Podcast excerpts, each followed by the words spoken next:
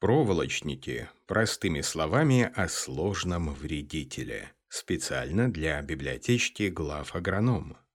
Помимо агротехнических аспектов, наиболее частой причиной прореженных или погибших растений являются почвенные вредители, в частности проволочник. Именно о нем пойдет сегодня речь в нашем обзоре. Об опасном вредителе, методах его обнаружения, мероприятиях, которые необходимо проводить уже с осени для предупреждения, профилактики и борьбы с личинками проволочника, а также о ложно-проволочниках и их вреде для посевов, рассказала Тамара Анцупова, профессор кафедры энтомологии, фитопатологии и защиты растений Кубанского аграрного университета. Наш обзор будет построен на основных тезисах рассказа специалиста. Проволочник – это личинка жуков-щелкунов. Прежде всего важно понять морфологию семейства щелкунов и объяснить морфологические, биологические особенности представителя этого семейства. В мировой фауне выявлено более 12 тысяч видов жуков-щелкунов. На территории России выявлено около 400 видов. Морфологические признаки – Тело у жуков удлиненное, чаще неяркой окраски, коричневого, черного, серого цвета. Встречаются яркие виды с желтым и красным цветом тела. Жуки проявляют активность в сумеречное ночное время. В дневное время суток, как правило, они уходят в глубокие слои почвы. У личинок щелкунов червеобразное вытянутое тело коричневого либо желтого цвета. Отличительной особенностью жуков представительства этого семейства является многолетняя генерация развития. Развитие одной генерации проходит в течение 3-5 лет в зависимости от вида и от зоны, в которой находится тот или иной вид. Какие из видов жуков-щелкунов наиболее опасные в России? Большое значение имеет вид щелкуна. В южных регионах Российской Федерации выявлено 22 вида жука-щелкуна, из которых наибольшей вредоносностью обладают щелкун кубанский, крымский, щелкун посевной, щелкун степной. Кубанский и степной являются преобладающими на юге России, в том числе в Краснодарском крае. Период лета у имага наблюдается с апреля по август. Видовой состав определяется с помощью феромонных ловушек, которые следует выставлять уже в начале апреля, чтобы выявить время начала лета имага и не пропустить появление того или иного вида в природе. По типу пищевых связей личинок щелкунов делят на пять групп. Фитофаги, связанные в основном со злаковой растительностью, питаются и предпочитают растительную пищу. Их личинки повреждают корни, корнеплоды, высеянные семена. К этой группе относятся щелкун крымский и щелкун степной. Для них очень важное значение имеют злаковые. Пырей ползучий является для этих вредителей растением-резерватором с выраженной фитофагией, требующей для своего развития животную пищу со слабо выраженной фитофагией, предпочитающей растительные остатки и животную пищу. Хищники и некрофаги, способные к сапрофагии, очевидно, не повреждающие живые растения. Облигатные хищники. Щелкуны наносят серьезный вред пропашным культурам. Свекла, кукуруза, подсолнечник, овощные культуры, картофель. Период откладки яиц длится с мая по июнь. Яйца откладываются в почву вблизи растений. Плодовитость у имага порядка 200 яиц. В среднем яйца откладываются группами от 2-3 до 20 яиц в почву рядом с растениями. От рождения личинок наблюдается через 2-2,5 недели. Эмбриональное развитие длится в среднем до 14 дней, но только при оптимальных условиях. Щелкуны – гидрофильное насекомое, обитающее преимущественно в увлажненных почвах. Если яйца отложены в сухую почву с отсутствующим должным увлажнением впоследствии, яйцекладка может погибнуть. При оптимальной влажности происходит отрождение личинок. Личинки первого года жизни отличаются малоактивным питанием. При отсутствующей растительной пище личинки могут хищничать, питаться разложившимися тканями растений либо насекомых. То есть они выживут даже в том случае, если нет оптимальных условий в первый год их жизни. В первый год жизни личинки наносят не очень серьезный вред. Максимальное количество возрастов у личинок щелкунов 9. Этот показатель может увеличиваться либо уменьшаться в зависимости от условий существования, прежде всего влажности и наличия кормовой базы. А вредоносности личинок жуков-щелкунов – Личинки одного-двух лет, несмотря на то, что питаются, как и взрослые особи, растениями, существенного вреда им не наносят. Наиболее опасными считаются личинки 3-4 лет. Одна генерация проходит в 3-5 лет и зависит от вида. Даже у одного и того же вида может быть ускоренной либо замедленной. На генерацию оказывают влияние следующие факторы. Влажность, кормовая база, пониженная температура в зимний период, плотность почвы. Наибольший вред приносят крупные личинки 3-4 лет. Окукливание происходит во второй половине лета. От рождения фазы у куколки длится 2-3 недели.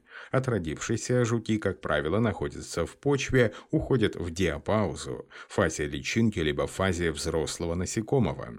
Жуки не представляют опасности во второй половине вегетации. Наиболее опасны проволочники в фазу всходов и формирования первых двух-четырех пар настоящих листьев. Большей частью личинки щелкунов опасны для высеянных семян, всходов корневой системы, особенно тех культур и на тех почвах, где повышенная влажность. Влажность почвы как абиотические факторы для щелкунов очень важна. В связи с этим у вредителей существуют вертикальные и горизонтальные миграции, которые могут наблюдаться даже в течение одного дня. Если влажность с утра повышенная, насекомые подходят к корням растений. Если резко падает, вредители мигрируют в более глубокие слои почвы. Горизонтальное перемещение проволочника отмечается в случае сушеной почвы с низкой влажностью.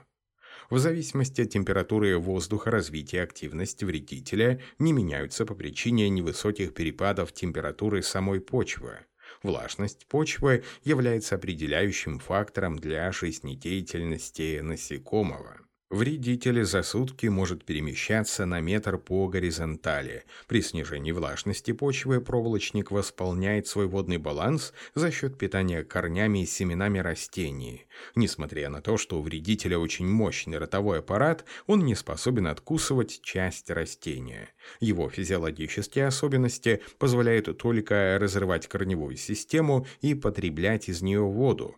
Вредоносность заключается именно в обезвоживании растений, разрушении корневой системы, что приводит к гибели растений. Методики выявления проволочника. Методы обнаружения мага-проволочника разные. Выявление личинок возможно только за счет почвенных раскопок, и мага можно обнаруживать в ночное время суток, так как в утренние дневные часы их активность снижена – Использование феромонных ловушек является единственным методом выявления видового состава и прогноза численности вредителя. Начиная с ранней весны, начала апреля, рекомендовано выставлять контрольные ловушки, которые позволяют определять видовой состав проволочника в конкретной зоне. По факту обнаружения определенного вида насекомого следует выставлять ловушки на поле, где предполагается выращивание пропашных культур с целью выявления плотности популяции, которая существует в этой зоне. Для различных видов щелкунов предназначаются определенные синтетические феромоны. Прежде всего, для того, чтобы сориентироваться, какие виды щелкунов преобладают в той или иной зоне, следует изучить литературу. В южных регионах России фиксируется 22 вида щелкунов, однако наиболее превалирующими являются 5 видов. Поэтому нужно приобретать феромоны основных пяти видов, характерных для данных зон. Для первоначального выявления вида щелкуна рекомендовано установить по весне одну-две ловушки для каждого вида – фазу массового лета следует выставлять максимальное количество ловушек по тому виду, который определен. Сроки лета у всех видов щелкунов разные. Самый ранний – щелкун полосатый. Его лед фиксируется с апреля по май. Лед крымского, кубанского, посевного, темного щелкуна происходит с конца июня по конец августа. Меры борьбы с имаго в посевах. Феромонные ловушки применяются для мониторинга, однако с помощью их можно дезориентировать вредителя, когда используется по одной ловушке на каждые 200 метров. Радиус, на котором действует феромон для многих видов щелкунов, составляет 12 километров. Даже если есть одна самка щелкуна и один самец в радиусе 12 километров, они прилетят на феромон. Данная методика позволяет значительно уменьшить популяцию. Сбор самцов в ловушке препятствует оплодотворению самок, что тормозит дальнейшее развитие популяции. Метод дезориентации нужно использовать не один год, а несколько лет подряд. Именно за счет этого метода можно увидеть по количеству собранных имага щелкунов, уменьшилась популяция, либо осталась на прежнем уровне. Имага жуков-щелкунов не наносят как такового вреда культурным растениям, питаясь пыльцой и листьями растений. Основной вред наносит личинка, ведущая скрытый образ жизни. Бороться с вредителем именно в фазе личинки очень сложно. Его специалисты называют самым проблемным. Личинки проволочника. Как выявлять и бороться? Выявление учет личинок проводится только с помощью почвенных проб. Для прогноза численности в два срока проводится проведение почвенных проб, раскопок в осеннее время, когда температура почвы устойчивая и составляет 9-10 градусов и весной. Глубина почвенной пробы для выявления численности проволочников пробки на какой культуре зависит от места сосредоточения вредителя.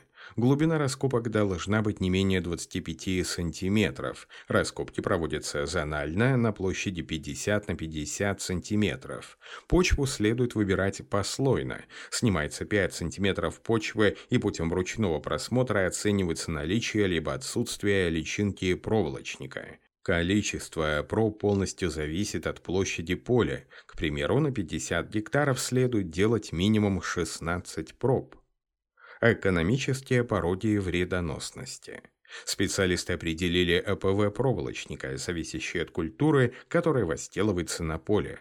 К примеру, под пропашные культуры этот показатель составляет 2-3 экземпляра на квадратный метр, максимум 5. Если на одном квадратном метре поля выявлено 7-10 экземпляров, нежелательно высевать такие культуры, как свеклу и кукурузу. В качестве мер борьбы с вредителем помогут агротехнические приемы.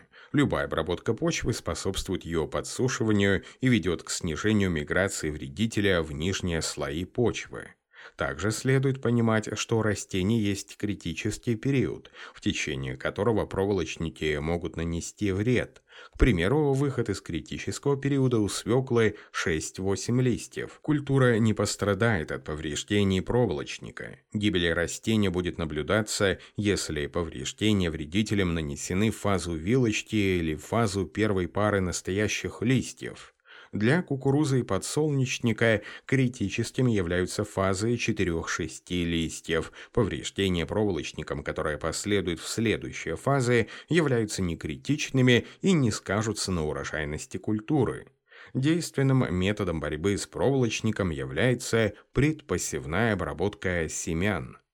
Для выявления проволочника в пределах одного поля можно высевать растения-индикаторы, которыми являются лук и картофель. Проводить сев следует преждевременно, однако данный метод более подходит для небольших площадей возделывания. Агротехника борьбы с проволочником. Севооборот является одним из методов профилактики и борьбы с проволочником. К примеру, именно данный метод подойдет для регулирования популяции проволочника рода агриотес. Леон, гречиха, однолетние бобовые культуры не повреждаются проволочником. Именно эти культуры рекомендовано высевать при высокой плотности проволочника в почве. Ложные проволочники, их отличие от проволочника и оценка вредоносности. Личинки жуков из семейства чернотелки. Из известных вредителей, которые вредят растениям, медляк песчаный. Личинки кукурузного медляка называются ложнопроволочником. Морфологические особенности – вытянутое проволокообразное тело коричнево-желтого цвета, округлая голова, первая пара ног длиннее, чем вторая и третья. Отличительная особенность – темный боковой шов. У проволочника плоская голова, все три пары ног одинаковые по длине. Культурные растения могут одновременно повреждаться и проволочниками, и ложно-проволочниками, которые, в отличие от проволочников, обитают в верхних слоях почвы, где меньше влаги. Из ложнопроволочников в России повреждают растения медляк кукурузный, медляк песчаный. Вредоносность отмечается и у личинок, и у имага. Личинки повреждают корневую систему растения, жуки, листовой аппарат. Если у щелкунов вредоносной фазой является только личинка, то у ложнопроволочников и личинка, и жук. В отличие от проволочников, ложнопроволочники редко встречаются на полях, где культуры выращиваются по технологии орошения. Текст начитал диктор Михаил Воробьев специально для библиотечки глав агроном.